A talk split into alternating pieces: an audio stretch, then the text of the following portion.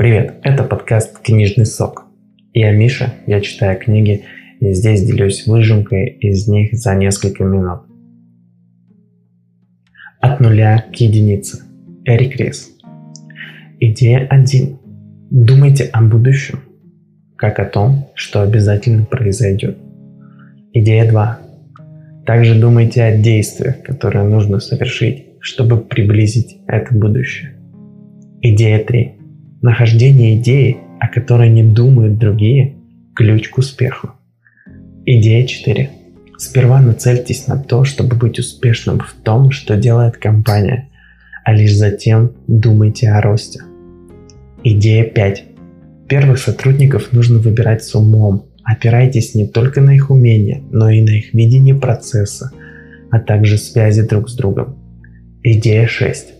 Основатель компании должен уделять внимание всем процессам, но понемногу. Идея 7.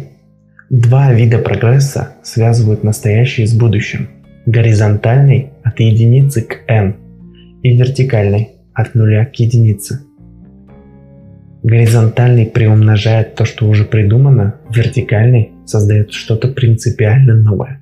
Самая большая ценность создается именно при создании нового – когда не было ничего, и создается что-то принципиально изменяющее жизнь людей.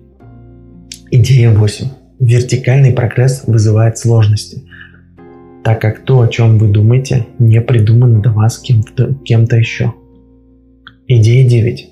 Руководитель должен быть на 100% уверен в том, чем занимается его компания. Идея 10.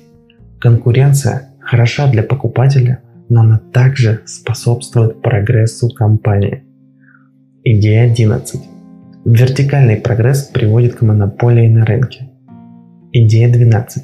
Продажи и дистрибьюция важны, так как продукт сам себя не продаст. Применяйте и тестируйте различные стратегии. Идея 13.